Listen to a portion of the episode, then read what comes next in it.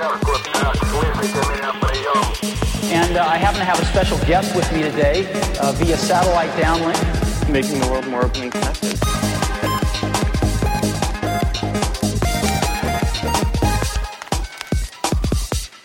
Welcome to the Today in Tech History podcast, where you learn about a few tech related events that occurred today, March 12th, from history.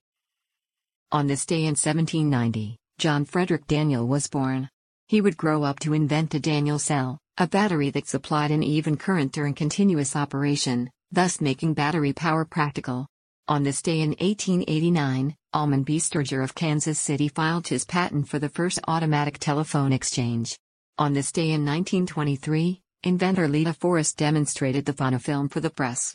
It was the first motion picture with a sound on film track. On this day in 1989, Tim Berners-Lee wrote a paper proposing an information management system that became the foundation of the World Wide Web. He called it the Mesh at the time. That's a look at tech history for March 12th. If you'd like some more, go take a look at the year in tech history, illustrated by Scott Johnson. You can find it at tommerrittbooks.com. Help support the show by reviewing us on iTunes or your favorite podcatcher. Thanks, and tune in tomorrow for an all new episode of Today in Tech History.